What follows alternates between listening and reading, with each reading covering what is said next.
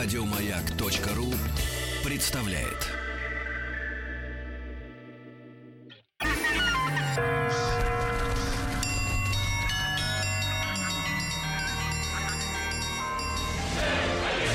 Русский мир. Истоки. Дорогие друзья, э, сейчас в нашей студии э, разродилась э, дискуссия большая, потому что раскрываю... Научная, так и говорите. Раскрываю научные материалы, да. Нет, около научная дискуссия. Да, оккультные материалы раскрываю и, значит, читаю имя нашего героя сегодняшнего, не докладчика главного, да, и, и уже хорошо нам знакомого, чуть не сказал любимого, но а, осекся, потому что, потому что, ну как-то не в том мире живем, все-таки в мире добра. Э, да, так вот, э, э, Святополк Изяславич. Но у меня такое ощущение, что мы как-то вот с другим докладчиком именно о Святополке Изяславиче. А Нет, я же мы помню... говорили о великом князе Святополке. Так именно Изяславич. Дело в том, что я еще апеллировал к Владику и да, спрашивал, да, да, Изя-то откуда? Откуда имя Изя? Э, в отчестве. вот, собственно говоря, у Святополка, мне кажется, мы... Э, э, я, я тогда к Коле Могилевскому обращусь. Николай, доброе утро. Да, доброе утро. Наконец-то, кандидат исторических наук и доцент э, МГИМО. Мы с Николаем уже много раз встречались и снова рады видеться. Взаимно. Надеюсь, взаимно. взаимно. Вот, Нет. Коль, а, у него была личка какая-то у Святополка? Ну, типа, мудрый, добрый? Нет, не мудрый, не добрый. Не вообще... запомнил. Точно, мы о нем говорили. Потому что как раз и фигурировала история о том, что э, не запомнился ничем особенным, товарищ. Ну... Не, мы ну, можем пробежаться еще раз по, по, по Европам. Вот, но э, есть, э, значит, такое, такое подозрение, Коль, да. э, что все-таки об этом говорили. Угу. Я понимаю, что ну, вы, соответственно, мы... со своей стороны готовились именно к этому, товарищу. Нет, ну мы сейчас, я вообще не столько к этому, сколько такие, я бы сказал, некие общие соображения насчет вот как раз Давайте, э, давайте тогда с общими, да. Да. А, мне вообще везет на Святополков почему-то в вашей программе, что... Но его часто называют Святополк второй. А, я вообще не очень люблю вот это вот, знаете, как Николай I, Николай II, да, и, ну, это принято. А некоторые историки, в частности, скажем, а, вот, достаточно уважаемые... Ну, как вам нравится? Давайте, как вам нравится. Нет, ну вот просто как-то... Можно взять Владимира Святого, Владимир I, например. Ну, мне кажется, это немножко странно, но есть ученые, которые этого придерживаются. Ну, в общем, почему нет? Так вот, Святополк II, он э, действительно, как вы правильно отметили, в общем-то, ничем особо не запомнился. Удивительный факт. А в летописи, когда князь Великий умирал, летописец записывал что-то хорошее. Ну, вы знаете, да, как говорили древние, «de mortibus aut ben aut nihil». О, о мертвых либо хорошо, либо ничего. А Владеете нем... вы мовой за, за бугурной. 10 лет все-таки в латыни. А о нем не записано ничего.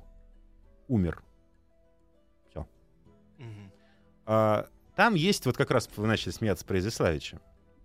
Откуда в отчестве... Ничего личного. Нет, да, ничего личного. А вот, между прочим, вас бы очень поддержал и был бы сейчас вашим горячим сторонником покойный Лев Николаевич Гумилев. Вот, у вас с ним тоже, Конечно. я смотрю, Хорошие взаимоотношения. Да. Нет, я, в общем, отдаю ему должное, но и как бы имею в голове его антисемитизм такой, я бы сказал, врожденный. А... Он не виноват. Ну, врожденный. Ну, да. Вот да, нас Владик да, Ну, просто такими родителями быть антисемитом, в общем, странно. А, так вот, он как раз а, Святополка укорял в том, что тот а, стал покровителем евреев-ростовщиков, которых он пригласил якобы из Германии, чтобы те давали ему деньги. Угу.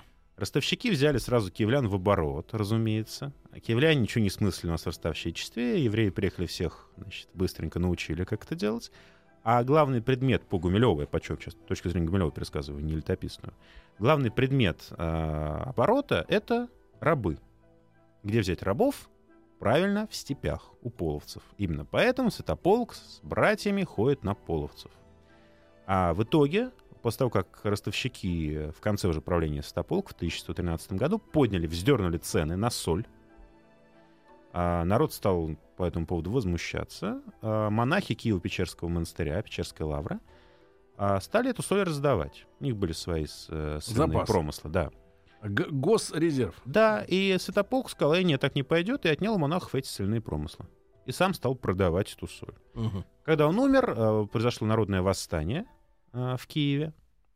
Этих ростовщиков всех перебили, разумеется. Как пишет э, Гумилев, вчера специально открыл, посмотрел. Это, пожалуй, пишет он, было первое, первый еврейский погром в Киеве.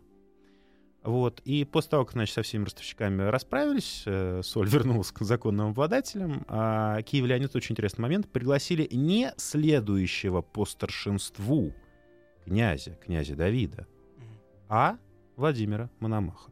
Вот, собственно, я хотел поговорить, вот со Святополком связано, вы, еще раз повторяю, совершенно верно, он, в общем-то, как князь великий себя не очень проявил, но он попал в то время, когда один порядок, э, так сказать, государственной власти, ее осуществление меняется другим. Вот это очень важный момент. Угу. Для ваших дальнейших разговоров, потому что я да, так да, понимаю, да, что да. мы с вами уже в начале давайте, 12 давайте. века. Находимся... Ради нашего же блага послушайте. Да, да практически. А, я просто к сожалению, вынужден буду повториться. Я это уже говорил, э, когда мы говорили о, Святосла... о Святополке, собственно, первом, окаянном, а, о порядке престола наследия. Это очень важный аспект, потому что этим мы сильно отличаемся от Европы. Вообще очень полезно. Я вот тут нас недавно с коллегами, с нашей заведующей кафедрой Викторией Ивановной Уколовой, значит, приглашали в одно издательство, чтобы мы а, готовили учебник всемирной истории. Вот. А я... Для снова... кого учебник? Для школы. Единый? А, нет, ну как единый? У нас нет единого. У нас есть разные издательства, создают разные учебники, но их там несколько штук. Неправильно, правильно? Вы хотели, чтобы ваш был единым? Я вам честно скажу, у меня учебника по отечественной истории вообще не было в школе. А я как читал там Платонова и прочих. А, ну вот, и я снова понял, что это, в принципе, порочная практика. Когда вот, ну, у вас же всех, да, в школе была история советская, наверное, да, ну, история СССР еще, у меня уже все-таки Россия, и история мировая. Да нет. Они... Нет? Не. У вас не было ни то, ни другой. Да у него вообще учебников не было. Просто история была, и все. Нет, ну, была просто история. Нет, такого быть не может. Всемирной истории у вас не было? Отдельно? Да, отдельно. Да мы же старики, да вы что? Мы же советские люди. Ну вот сейчас в школах преподают... Коля молодой, а мы... Преподают раздельно две истории. И у детей совершенно нет осознания, что... Что они связаны друг с другом. одна на самом деле. Я ага. вот своим студентам стараюсь это показывать. Ах, вот что они делают. Они, раз, э, они разрушают, разносят... разрушают единое сознание историческое. Но его просто нет. Было бы что... Ну, детей-то нету ничего. Было бы что разрушать. Вот. И всегда очень полезно, я стараюсь студентам показывать, смотреть, что у них, что у нас. Что у них, что у нас. Да, потому что процесс-то единый на самом деле.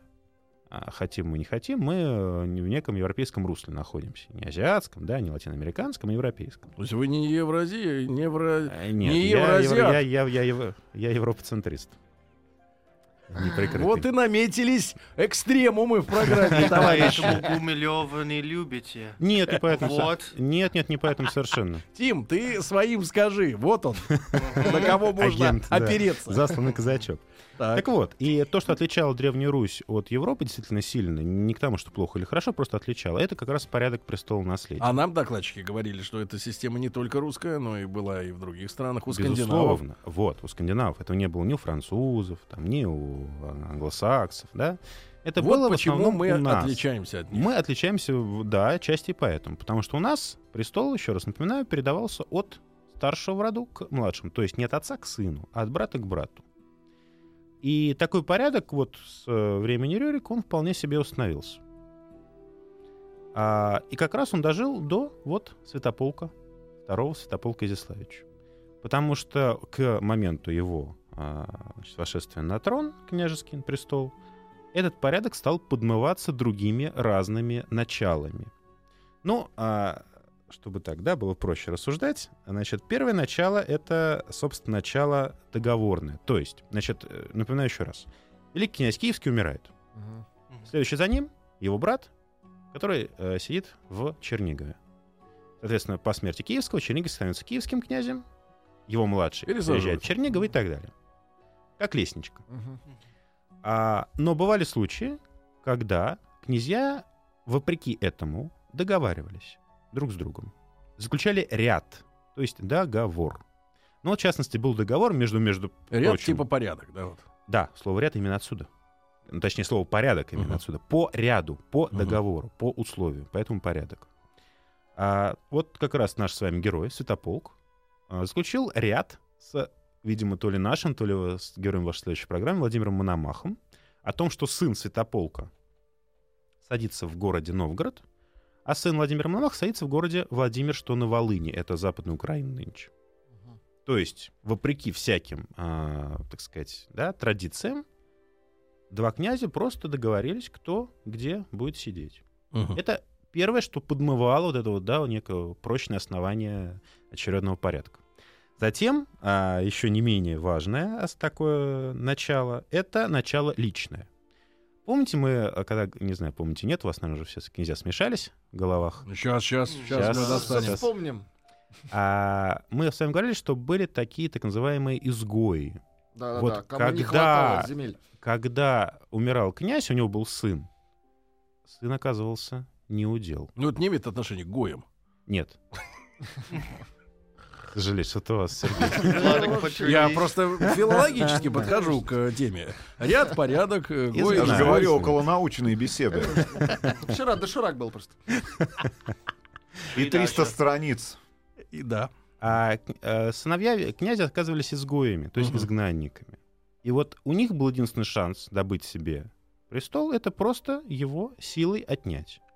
Ну, если человек был э, Ловкий. умен, ловок, э, энергичен, чистолюбив, Хитер. хитер, да. Помните, как у Высоцкого, да? Кто без страха и упрех, кто всегда не при деньгах. Вы Высоцкого помните? А, люблю. У меня папа всегда, знаете, на мной смеется и говорит, что все образование по Высоцкому. А вот такие князья ходили и добывали себе трон сами, своим мечом. Вот в частности, э, внук Ярослава Мудрого, такой Ростислав, он оказался неудел. Не после путать того, с Ростиславом Плятом. Нет, ни в коем случае. Что же Да что такое, так Сергей? Я вас пытаюсь вовлечь в беседу. Я смотрю, что вы как-то... И не, и не- путать с Ростиславом Хаитом. тоже. Э, Тоже не Знакомы, хотелось бы. Нет, не- знакомы, но не хотелось бы даже вплетать его в эту историю. А, так вот, Ростислав, когда оказался неудел после раздела земель между сыновьями Ярослава, решил, а чем я, собственно, хуже них? Ничем не хуже, я лучше. И пошел в любимый всеми русскими город Тьму-Таракань. И На всё, что- море. На море, да, на Тамань. И просто взял ее себе силой, и все. То есть был А и такой какими, вариант. какими э, человеческими ресурсами решался вот такой вопрос? А, этот во- вопрос решался, ну, как сейчас. Вот э, успех вашей программы, Сергей, безусловно, во многом это заслуга ваша, но во многом и вашей, Нет, нет, ваших я имею в коллег виду, и в виду, а команды. в численности. Мы как- не команда и не коллеги, мы фон. Фон. А, хорошо. Успех, успех скромной команды, самокритичной. Да, подкладка. значит, э, Даже не подкладка, Влад. Нет, нет. Просто есть Не момент. Есть, обольщайтесь. есть сын изгой. Да. То как он собирает тогда ребят, чтобы взять все мечом? Ребят, Борис, Если А- он просто никто. Ну, на- например, в современном мире, как человек на каком-то, не знаю, стране в Нидерланде, я обижен, я хочу быть королем, и просто собирать ребята и убить. Как? Как Тим, вы же, Как наверное, убить, вы же, наверное, Тим. смотрите, э, как и я, разные боевики американские. Там есть э, такая, так сказать, ветвь боевиков, где главный герой, вот как, как вы описали, да, я сейчас всех Мгм. значит, победю, а, он набирает себе 11 друзей Оушена. Мгм. Ага. Видели? Не, не видели, так. видели, все Нет, видели? вот давайте другой пример. Фунт плоти, свежий боевик э, с э, Ван Дамом. Вот Я- тоже я- такая же Я история. отстал от жизни. Просто Он со- набирает фильм. себе, а, у него есть какой-то его костяк, Да. да. так, дружина ближайшая, безусловно, есть. Ну, у если он какой-то вот изгой, никто, как у него будет, вот эти вот А, наемники. Наемники. А. наемники. Все решалось очень просто наемниками. Как это решалось и в Европе, между Мгм. прочим. Я думаю, что те, кто был в Милане, вы были все в Милане, Сергей, Были, были были Милане, на распродаже, да. Естественно. Если вы были на распродаже, тем более, вы знаете, что самые дорогие магазины Милана находятся на Виа Кондотти. Наверное, Знаем. наверное. Я так улица, заголовки не конда- читал. улица кондотьеров. Кондотьеры — это и есть наемники европейские. Их потом еще стали называть ланскнехты. Мгм. Швейцарские, как Да, да, да. У нас э, наши князья кого могли нанимать? Могли нанимать своих, как называли, охочих людей, да, то есть те, кто были готовы Кому сложить в свои головы. Побиться. Так, да. А, или нанимали Мгм. половцев, которые паслись вокруг, венгров, поляков, Венгров? венгров. То есть у него деньги были на это все? Да. А деньги-то откуда, если Конечно. он Откуда, изгой? если он такой, ну, да. Деньги от, от- от отца оставались. А Поэтому, как же, может быть, это была ошибка оставать деньги своим детям в тех времен. Ну, Тим, вы как, как молодой отец задумайтесь, может, действительно надо... А я сказал, ну, в тех временах, не сегодня. Э, Коль, а вот можно разобраться с э, тем, почему э, Западная и Южная Европа обошлась без вот этой лестничной системы наследования? Как они так я вот думаю, не придумали? Что Такой хороший порядок. очень простой. А, как мне кажется, я вот как раз... Вот давайте откроем историографический спор. А, историография, Сергей, это кто что писал о чем-то. А Сергею все равно.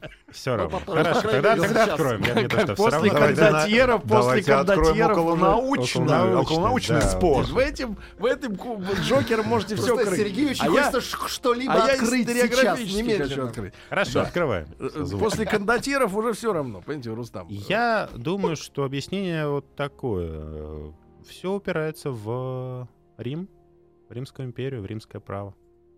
Потому что на юге Европы, Италия, Испания, и на западе, Франция и Германия, в первую очередь, римское право было распространено. Где четко были прописаны, вы знаете, да, было отделено право публичное, право общественного, право частное, от права публичного. А, Затем туда приходят германцы, привносят в это римское право свои общинные начала, и вот эта причудливая смесь дает а, вот ту базу, на которой строится средневековая Европа, феодальная, условно говоря. И там таких традиций ни, в, ни у германцев, ни у римлян, конечно, не было. На территории нашей страны римского права не было даже близко. Я вот сейчас задумался, где из территории, где жили славяне, было римское право. Наверное, на Балканах чуть-чуть римляне-то успели донести. И чуть-чуть, я думаю, ну, в Чехии, да, вот самый-самый восток Германии. Вот там. Ну, по чуть-чуть. То есть это не Франция, тем более не Испания, не Италия, разумеется. Вот в этом ответ. Недостатки-то у римского права в плане наследования были какие-нибудь вот для этих Но стран? мы говорим сейчас не о наследовании, да, когда частный человек завещает дом часто своему сыну, ну, например, Мгм. да. Мы говорим о, все-таки о государственных а, таких э, явлениях, и в Римской империи, особенно в конце ее, вы, наверное, тоже, может быть, помните, так смутно, э, зачастую тоже все лишало лихость и наглость претендента. Пытались разные императоры вести некую систему, Что-то но она не сквозь дым пожарить вспоминаем. Ну вот, вот, вот, вот, вот. То есть э, Рим последних двух веков до падения 476 года это, в общем-то, постоянная свара и схватка за э, императорский трон. Но по как бы э, А в Византии, э, которая, э, тоже- которая оказала большое влияние на да, нас, да? огромное влияние, и византийцы себя называли ромеями, римлянами, и считали себя Восточной Римской империей вплоть до там, да, падения в 1453 году.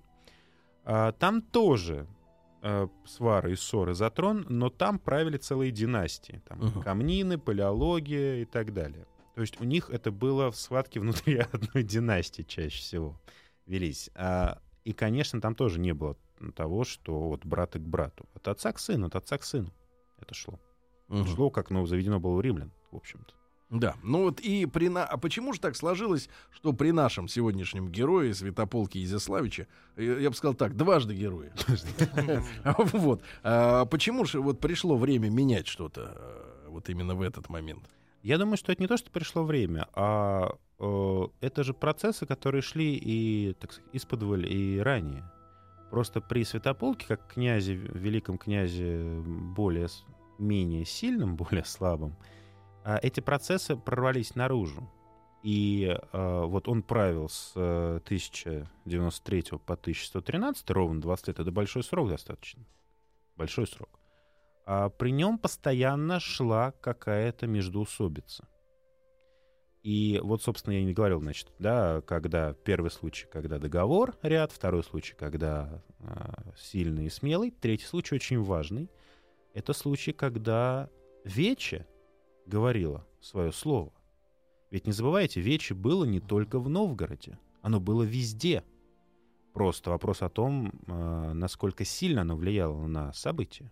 В Киеве было не менее сильное Вече. Я вот такую могу привести статистику. До 1237 года то есть до, до 39-го, до момента значит, вторжения татар а, в киевские пределы. А, из 50 князей киевских 14 были приглашены вечем, то есть четверть. Это много. Это много. То есть Вече имела свое слово. Угу. И э, еще раз уже повторю. А кто мог э, из народа приходить и, соответственно, голосовать? Ох, Сергей, открыва, открываем еще один с шикарным звуком, еще один стилографический спор. Действительно, стилографический на сей раз. А, кто входил в состав Вечи, неизвестно до сих пор. Правда? Споры ведутся чудовищные совершенно. А, все, но в основном споры идут, конечно, о Вече самым известном, о Вече Новгородском, конечно же. Но я думаю, что если бы мы выяснили, кто туда входил, то мы бы с большей или меньшей долей вероятности могли а предположить, А почему что... же такая важная информация сокрыта? А есть кто, он кто скрывает? Кто, кто Большевики? Изяславича. Съесть он съесть, да кто ж ему даст? Где же это все записано-то? Не записано. А где? Ну хорошо, а в чем? хорошо. Николай Могилевский сегодня у нас в студии, кандидат исторических наук, доцент МГИМО. Э, сегодня мы в рамках э, русского мира истоки говорим о правителях Древней Руси, о порядке престола наследия. После новостей продолжим.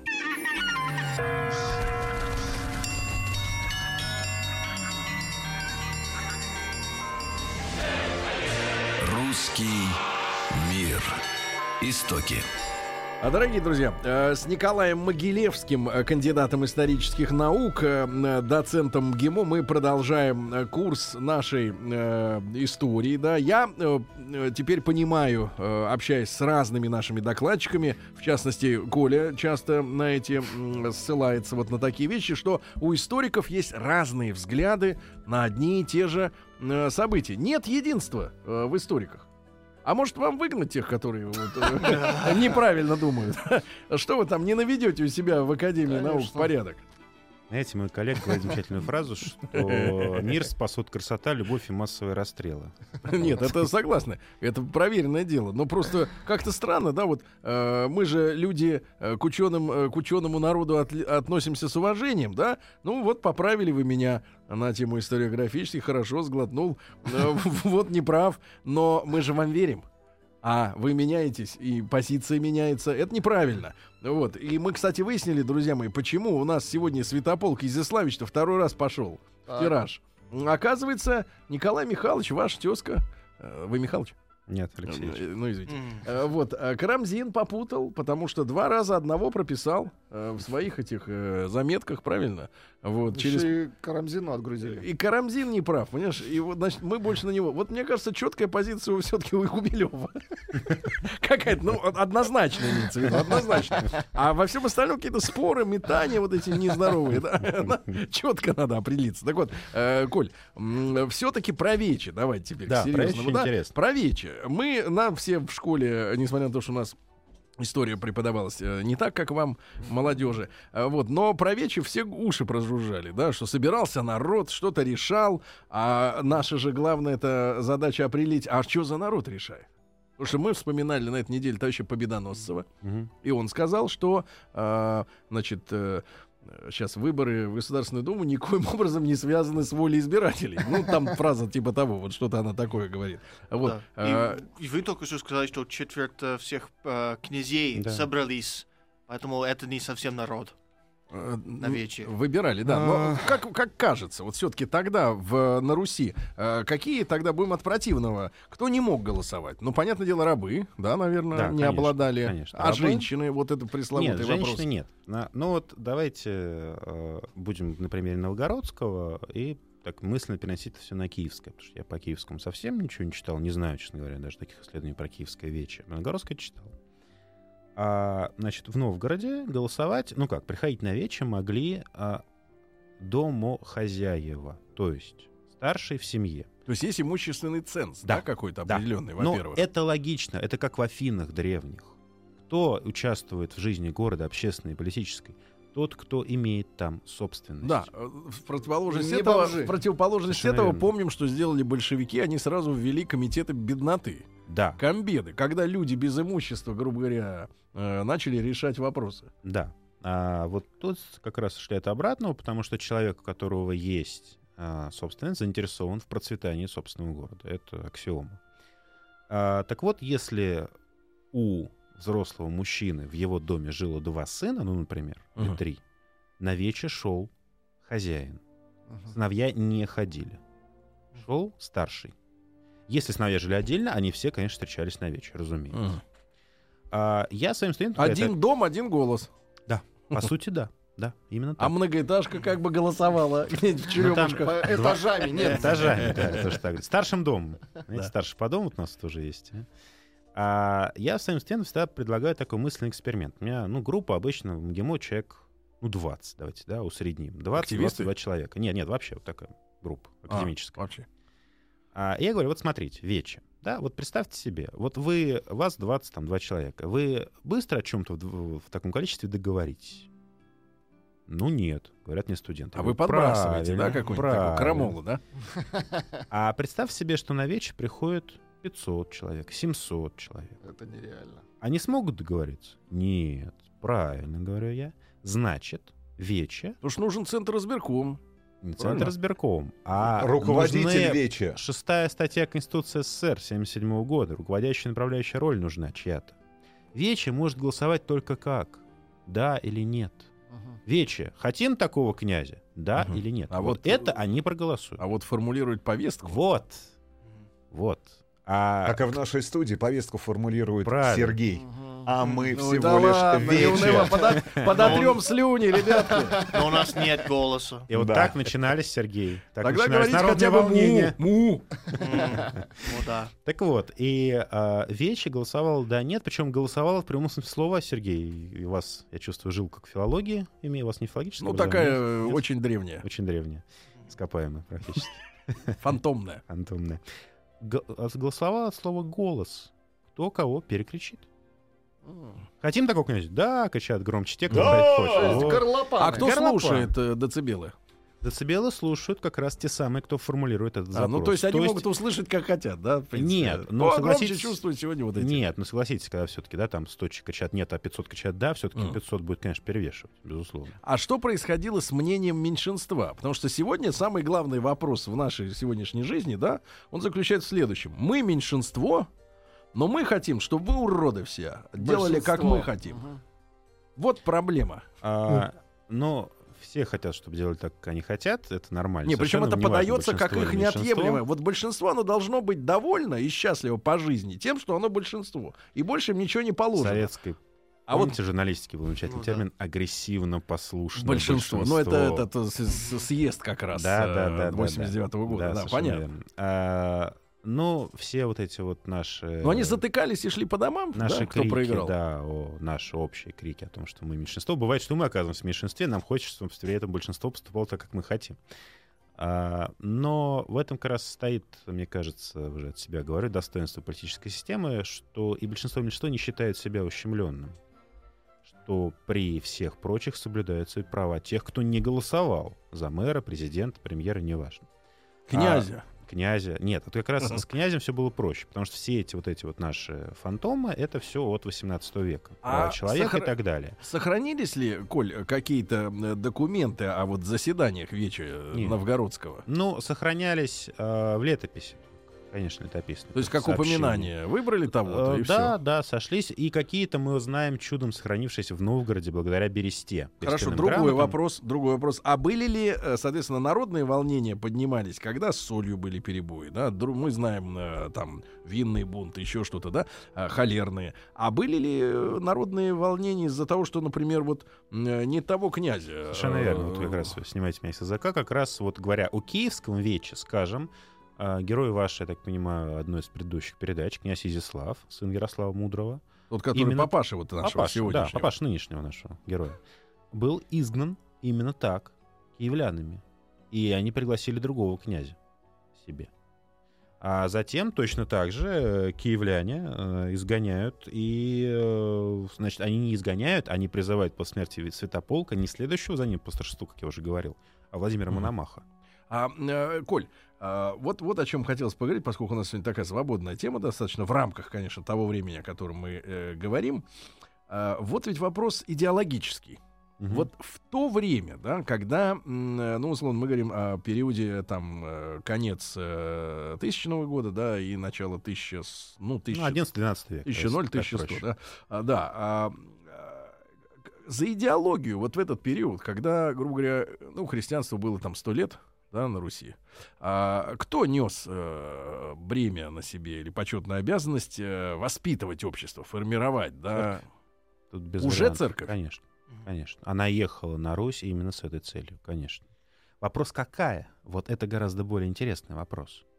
А Изяслав э, пытался наладить контакты с Западом ну, с католиками, да, с папой угу. римским. Вот папаша нашего сегодняшнего героя, опять. Да, да, да, да. А Святополк, надо сказать, уже этого не пытался делать. Он уже понял, что эти попытки не встречают сочувствия со стороны киевлян. Но ведь раздела еще не было, да? Или уже разделились? 54 уже. Уже вот, разделились. Вот буквально вот только, 30, только. 30, да, только что. И это еще вот не очень понятно, как теперь с этим жить.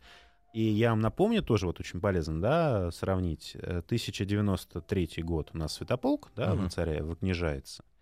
1096 год, первый крестовый поход. Да, ну просто чтобы вот соотнести какие-то угу. явления разные. А римская церковь очень активно начинает э, себя вести на международной арене. Экспансия. Ну, она не впрямую, да, она руками э, рыцарей и разных э, государей, но вот, да, начинает распространять свое влияние на Восток и на Восток, на Восток э, Ближний и на Восток Европы. И, а ну, у нас на Руси, да, византийцы, православная церковь, и она именно и несет вот ту самую ответственность за воспитание и за смягчение нравов, между прочим. А с чем пришлось бороться вот, э, в плане такой народной памяти? Ну, народная память до сих пор до конца не побеждена. А, Масленица, Иван Купала, и, да, и так на скидку. Ну, пытались совместить какие-то Илья вещи. Пророк и прочее, прочее, да. То есть какие-то такие рудименты языческие, они, конечно, оставались еще очень долго. Скажем, вот территория, где мы сейчас с вами сидим, то есть Владимирская uh-huh. Русь. Кстати, город Владимир основан, скорее всего, именно при Стополке в начале XII века. А леса густые, непроходимые, тут язычество сидело очень долго. Очень mm. долго. А, Николай, а можно вот так взглянуть на тот народ, да, который э, составлял ту Русь э, тех времен э, со стороны э, европейских, может быть, э, посетителей, туристов? А, э, мы с вами прекрасно понимаем, что вот в нашей ментальности, да, мы говорим, когда викинги, да, воинствующие, да, такие суровые, сильные люди. Там, я не знаю, римлян тоже можем представить себе по-всякому, германцев, да. А они нас видели какими? Вот что за русские племена? А нет таких э, воспоминаний? Что, как они нас смотря воспринимали? кто. Тут надо делить, смотря о ком мы говорим. Ну, скажем, византийцы всех воспринимали как варваров всех. Им было все равно, кто перед ними, там, mm. Папа Римский или, ну, Папа Они Римский Д'Артаньяны. Нет. Они считали себя наследником Великой Римской империи. Все остальные им казались... А китайцы, которые вообще всех считали, бог знает кем, потому что у них там 5000 лет истории, этих, значит, а, 500 лет вообще, кто это такие. А, ну, мы чаще всего, мы, да, предки, сталкивались э, в те времена с кем? С поляками. Сталкивались в прямом смысле слова, военное столкновение. А, с венграми, с, герм... Э, с немцами, торговля, Новгород. Ну, чуть-чуть, вот чуть-чуть стали проникать потихонечку, потихонечку, начнут проникать итальянцы. Уже при Андрее Боголюбском, вот в XII веке и строить все наши церкви замечательные, между прочим. Они, все, это, все итальянцами построено. Они что-то, так и чувствуется красота, мощь. А, они, они что-то оставили из вот воспоминаний об, об общем но, впечатлении от нрава народа. Ну вот как называли э, викинги Русь, они называли Гордарик, страна городов. Угу. Они восхищались Киевом, э, очень большим, действительно по тем меркам евро, крупным европейским городом, богатым. Но говорили, да, в общем, тоже все то же самое, что и сейчас. Неприхотливые, э, в меру воинственные. А, и, конечно, не очень такие понятные и предсказуемые. Ну, помните, да, Бисмарк говорил замечательно же, он прекрасно знал Россию и жил здесь, и был послом. На всякую вашу хитрость русский ответит непредсказуемой глупостью. А, вот что-то подобное. Хорошо, хорошо, друзья. Есть мои. момент, что мы э, очень... О, сейчас. Ну скажи, скажи, момент. Скажи, ну, скажи, Тим, не таи. Надо скажи. обсуждать его Говори. вторую жену, потому что она не европейка. Мы она... будем. Мы будем. Мы будем, Тим, обсуждать его вторую жену. Николай Могилевский, э, кандидат исторических наук, доцент э, МГИМО. Вы слушаете нашу очередную встречу с Николаем в рамках русского мира. Если не успеваете в эфире послушать в подкастах и на радиомаяк.ру.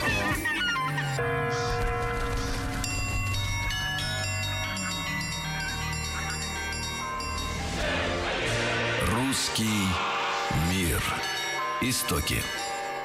Николай Могилевский, кандидат исторических наук, доцент БГИМО, услышал голос Васи Стрельникова, обрадовался. Да, родной, родной, судьба. Да, родной, да, можно да, сказать, да. человек. Да. да. Коль, а мы сегодня говорим о Святополке Изиславиче, благодаря товарищу Карамзину.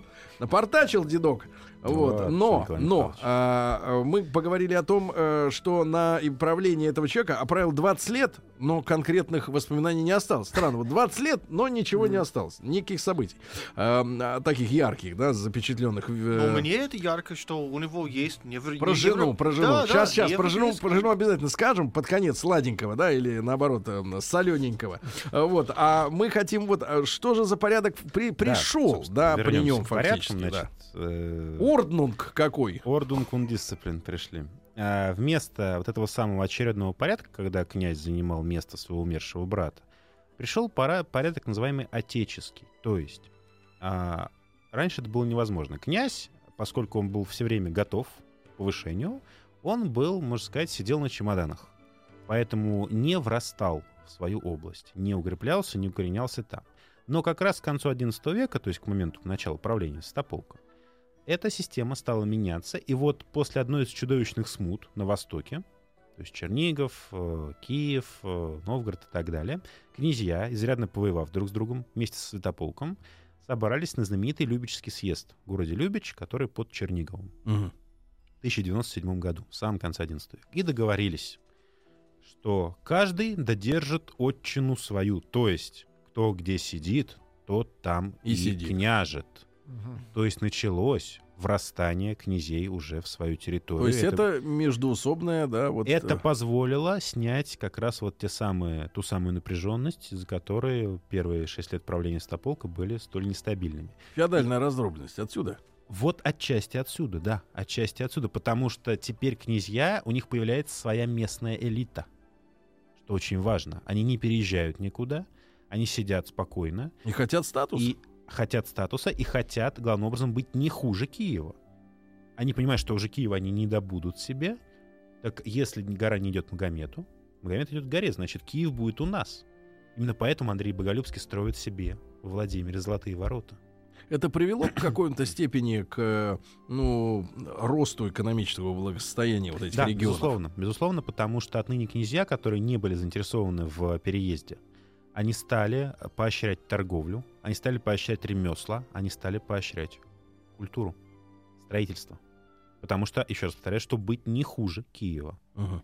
Именно поэтому это даст э, расцвет русской культуры XII века.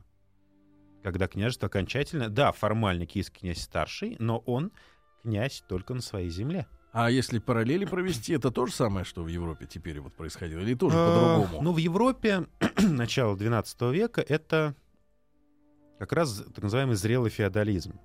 А, вот то, чего у нас не сложилось. Не было. А, иерархия, угу. когда вассал, сеньор, и а, сеньор дает вассалу землю за службу. Угу. Тот вассал может дать еще кому-нибудь третьему, своему вассалу уже, и так далее. То есть э, четкая структура. У нас ее не сложилась.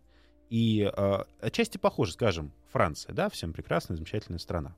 Бургундия, Нормандия, Прованс или Шампань. Это именно так. Герцогство там-то. Спокойно. Да, там сейчас очень хорошо. Хорошо, не поем. Графство там-то. То есть они действительно живут как... Они формально подчиняются своему сеньору, своему э, су, сузерену, королю французскому. Но это формально. Герцог Бургундский в разы сильнее короля французского. У нас э, формальный князь киевский, но князь Владимирский, Владимир Суздальский, куда сильнее князя киевского. Угу. Хотя формально тот старше. Угу. Хорошо. Время. Теперь вот про женщину. Угу. Женщину, да. Шершель о чем, о чем Тим так говорит? Это? Она, наверное, Что его так волнует? Половка? Э, она половчанка. Половчанка. Ага. Да, слово такое хитрое, не путать с половиком. А, половцы как некая константа правления э, Святополка II, а, потому что половцы постоянно, естественно, угрожают русским рубежам, и они особенно активизировались, узнав, что князь сменился в 93 году. И послали послов, чтобы тебе, те договорились о мире угу. с киевлянами. А Святополк ничего мне не придумал, он решил, что как-то ну, непочетно начинать свое княжение с фактически дани половцам. И запер э, этих самых послов у себя в порубе. Угу. Половцы очень расстроились, пошли войной. Разумеется, война была неудачной для Святополка. Он потерпел несколько поражений и был вынужден, нет, туда тоже заметьте, а, был вынужден взять жены а, дочь хана, а, Тутаркана такого. Вот это самый Половчан. Хан Таракан. Тутаркан. Это, как, это опять же как в песне Высоцкого, есть песня замечательная про дикого вепря, когда, помните, там, да, главный герой говорит, что я убью вепря, но ты мне за это бочку портвейна. А король говорит, ну что, какая бочка портвейна, ты мне дочку возьмешь. А стрелок, ну хоть убей, не возьму. А, вот э, за поражение бери в жены. Да, вот такое еще, ну не наказание, а укрепление союза. детки пошли. Да, да. Было несколько детей. Вот это, у него было две жены, совершенно верно, Тим. А, вот первая у него была непонятно кто, кстати. Неизвестно ее имя. А предполагаю, что она была полькой. Вторая вот, э, значит, половчанка. И третья у него была еще наложница. Ну, какой Это для любви. Ну, да, да. Это все для союзов политических. Жениться по любви не может ни один, а ни один король. каких были? Детей, очень, детей было очень много. А, надо сказать, что некоторые остались, они, конечно, не стали князьями киевскими, потому что там Мономах а, княжился, но они пошли там в Турове, княжили еще где-то, на Волыне, по-моему, то есть они так, э, в общем, были князьями удельными. Угу. А, собственно, с половцами и связан главный успех Святополка, с половцами с Святополки Владимира Мономах, когда впервые в истории Руси а, русские сами перешли в наступление на половцев. Начиная с 1103 года они уже пошли в степь воевать половцев. Угу. Половцы настолько растерялись, что не знали, что делать. Но Стополк среди всего этого умер, и вот по себе никакой славы не оставил, но в день, в год его смерти в Киеве было солнечное затмение, mm. что всегда сулило смерть великому князю, было такое поверье. Видишь солнечное затмение, значит, что-то uh-huh. не так. И он не смог пойти не против смог традиции. противостоять, против да, солнца. это как, опять же, в Швейке, моем любимом, когда Швейк говорит, что, знаете, я вот всегда все объясняю пятым на солнце. Помните, появился как в пятно на солнце, меня выкинули с такого трактира и побили еще при этом. Вот примерно так же. А Святополк умирает, и вот, собственно, да, даю такую некую подводку к следующей программе. А, в Киеве восстание долговых людей. То есть это кто должен. Такие? Те, кто попал в долг к ростовщикам тем самым. Угу. Гра громят лавки, бьют ростовщиков, убивают. И, собравшись на вече, привет вечу, решают призвать не следующего по э, старшинству Давида Святославича, а Владимира Мономаха, сидящего недалеко, но все-таки не в Киеве. Ну хорошо. Коль, спасибо вам огромное. Спасибо огромное. Николай спасибо Могилевский, вам. кандидат исторических наук, доцент МГИМО. Идите учиться к Коле, правильно? Ну. Если выбираете в этом году, куда учиться идти. Да, и, соответственно, товарищи, если не успели послушать, радиомаяк.ру сайт к вашим услугам, подкаст, iTunes. Э, да. Еще больше подкастов на радиомаяк.ру